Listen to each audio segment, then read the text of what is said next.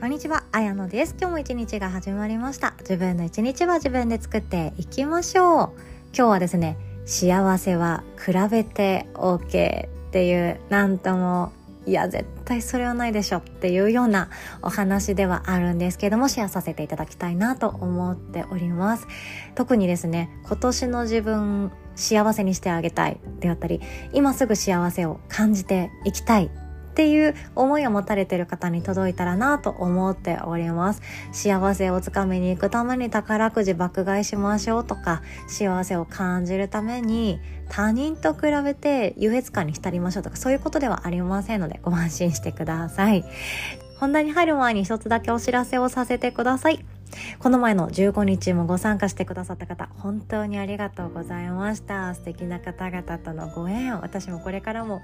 大切にしていきたいなって改めて思った素敵な朝となりました。そして今週末の1月21日土曜日もですね、チャレンジしたい繊細さんのためのスモビジスタート講座、SNS 不要ビジネス×幸福学っていうものをプレゼントさせていただきたいなと考えております。でそもそもなんで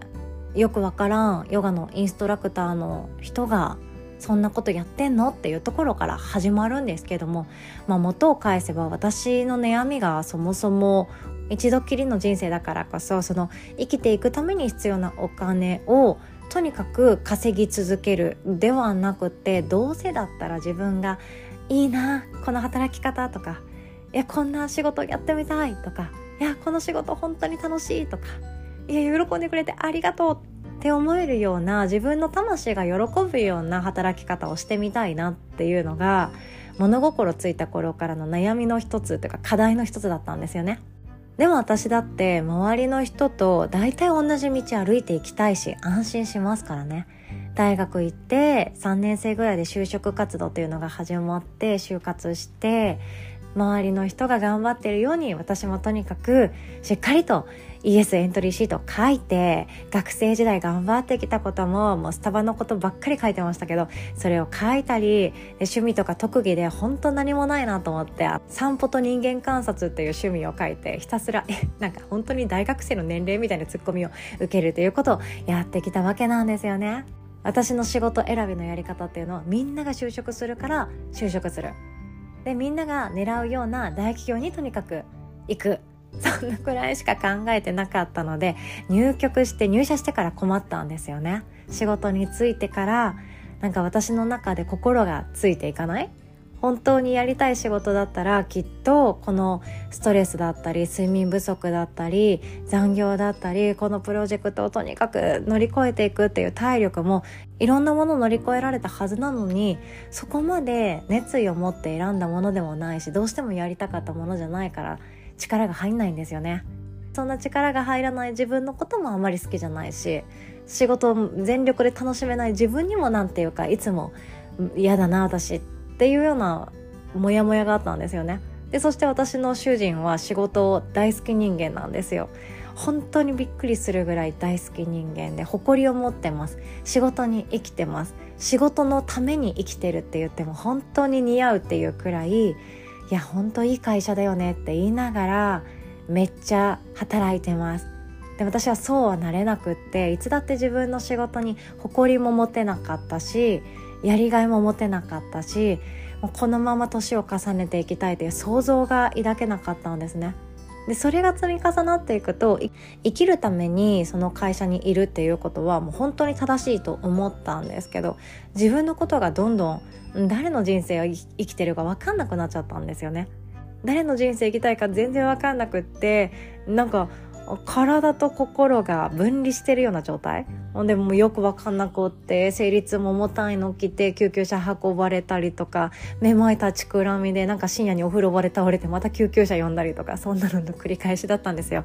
でそこで私もなんかやばいぞ。なんか誰かに助けを求めようと思ってもう駆け込み寺のようにヨガ教室行ったんですね。でその時の私は、倒れちゃう自分とか精神的に弱い自分がいけないって思い込んでいたのでヨガに行ってなんか心も体も鍛えて自分の軸で生きていくそんなたくましい人間になりたいなと思ってヨガ教室に通うようになってあヨガの先生が伝えていることってなんか話を聞いていくと涙が止まらなくなる？そのなんだろう自分と向かい合うっていうことを私はこれまでやったことがなかったなって本当に思ったんですよね。自分と向き合うその自分の本音と対話するっていうことをずっと無視して生きてきたんだ私っていうことに大人になって気づいたんですよ。ずっとですね周りのその仲良かった友達も就活するから就活するし周りの友達とか新しくできた東京の友達とかが狙っているようなところここ入れたら嬉しいよねっていうところを私もじゃあ受けようかなって思って受けてみるとか営業部選んでみるとかなんか全然よく分かんないことやってたなと思ったんですよ。だって人と違うところに行くの怖かったですもん。いや本当は多分就職もせずに世界を放浪するとかやりたかったんでしょうね今思うと。もっと冒険したかったんだと思うんですよね。でもいやあの人就職活動しなかったらしいよとかあの人なんか大学卒業できなかったらしいよとかあの人お金に困って飢え死にしそうらしいよとかなんか変な噂立てられるのも嫌だしあの人なんかかわいそうとか思われるのも嫌だしとにかく世間から外れたくないという一心でしがみついてきたことってあったなって思ったんですよ。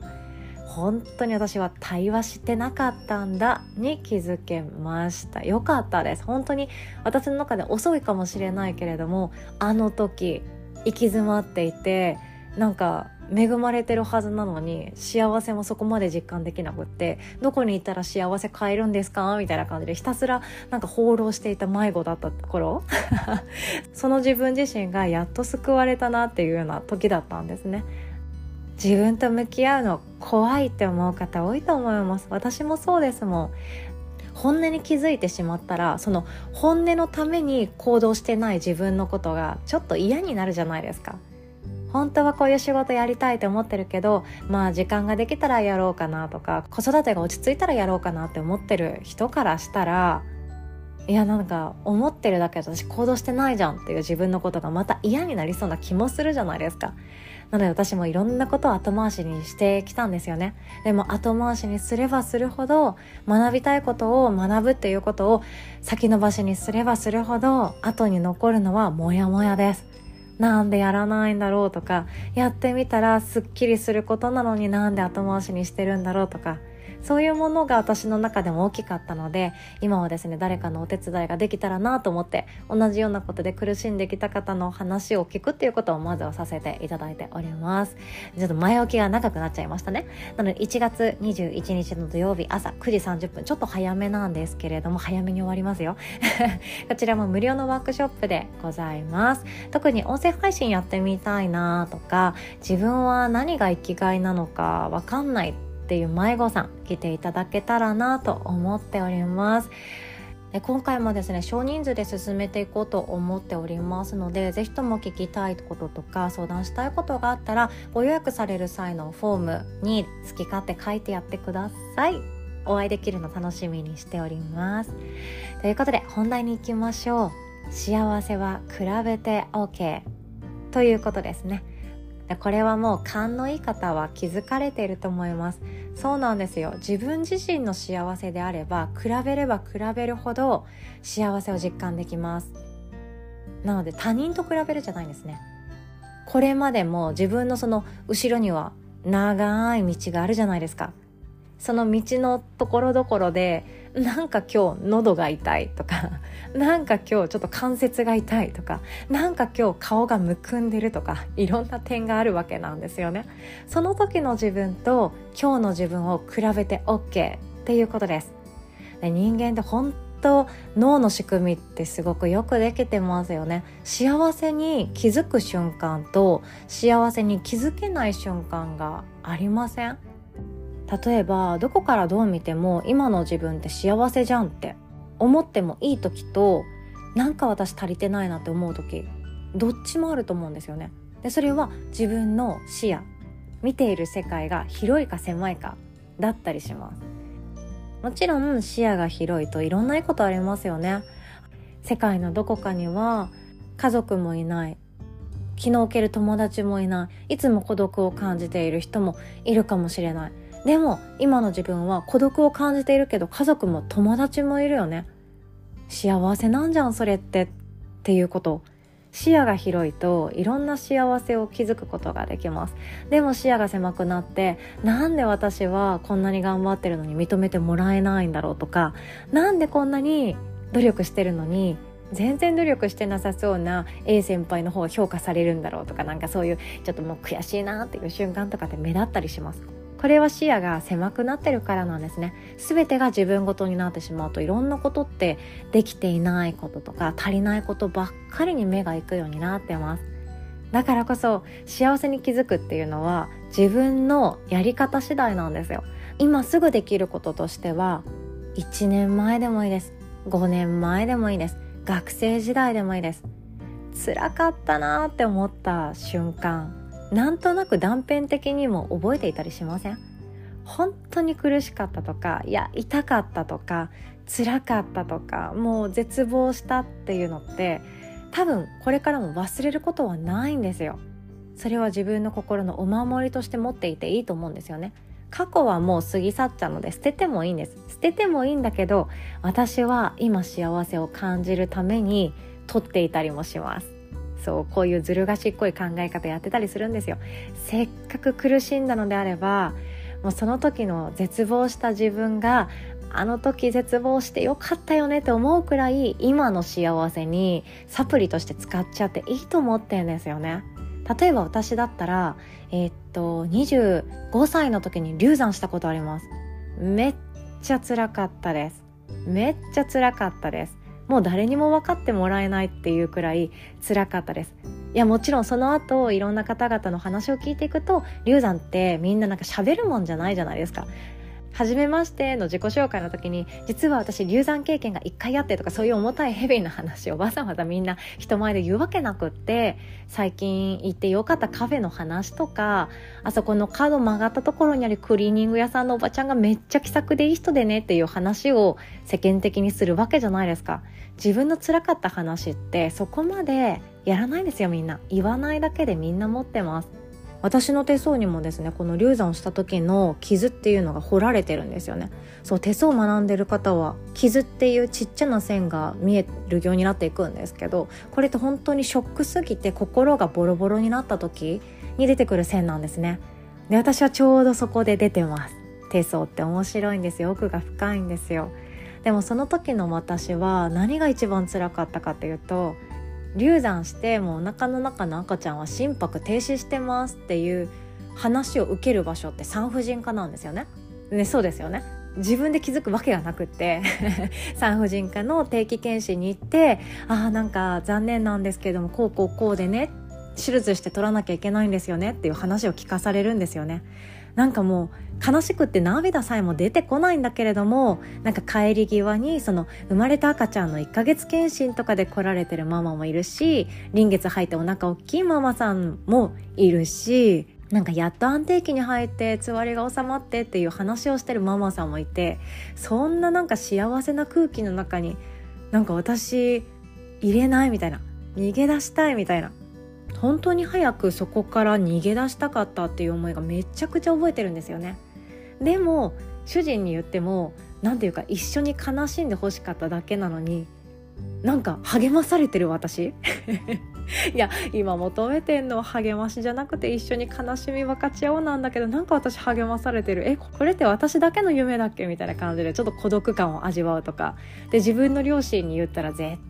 対もう大げさにまた面倒くさいことが起きるから私だけのことにしておこうとかで気の置ける友達数人に話したりとかもしたけれどもやっぱり自分のこの心の傷って誰にも理解してもらえないよねっていうのがあるんですよね。でもあの時の悲しみに比べたら今日私が間違って包丁で指を切ってしまったことなんてクソくらいなんですよ。過去のその出来事があるからこそ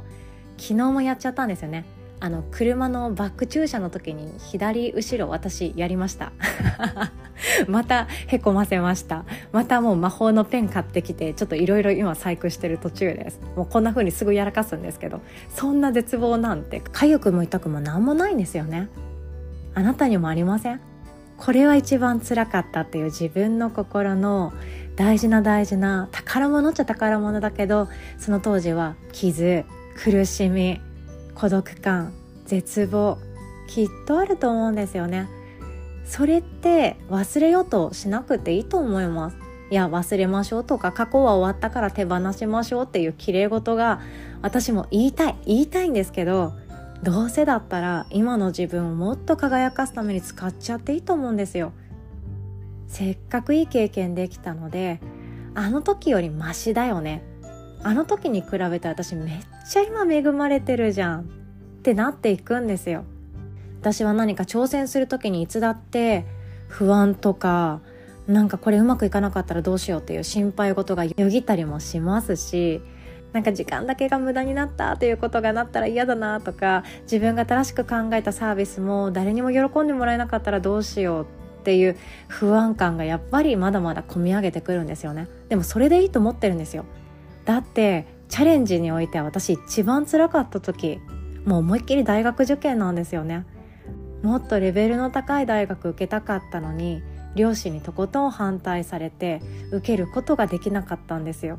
本当だったら東京のいいところ受けたかったです。マジで今でも思ってます。でも実家から通えるとこにしてねっていうもうよくわからん四国にある実家から通えるところなんてマジで四国海外だって思われてるんだからないぞっていう喧嘩を毎晩しながら私はチャレンジしたいし努力したいし勉強したいって言ってるのに止められた毎日があったんですよね。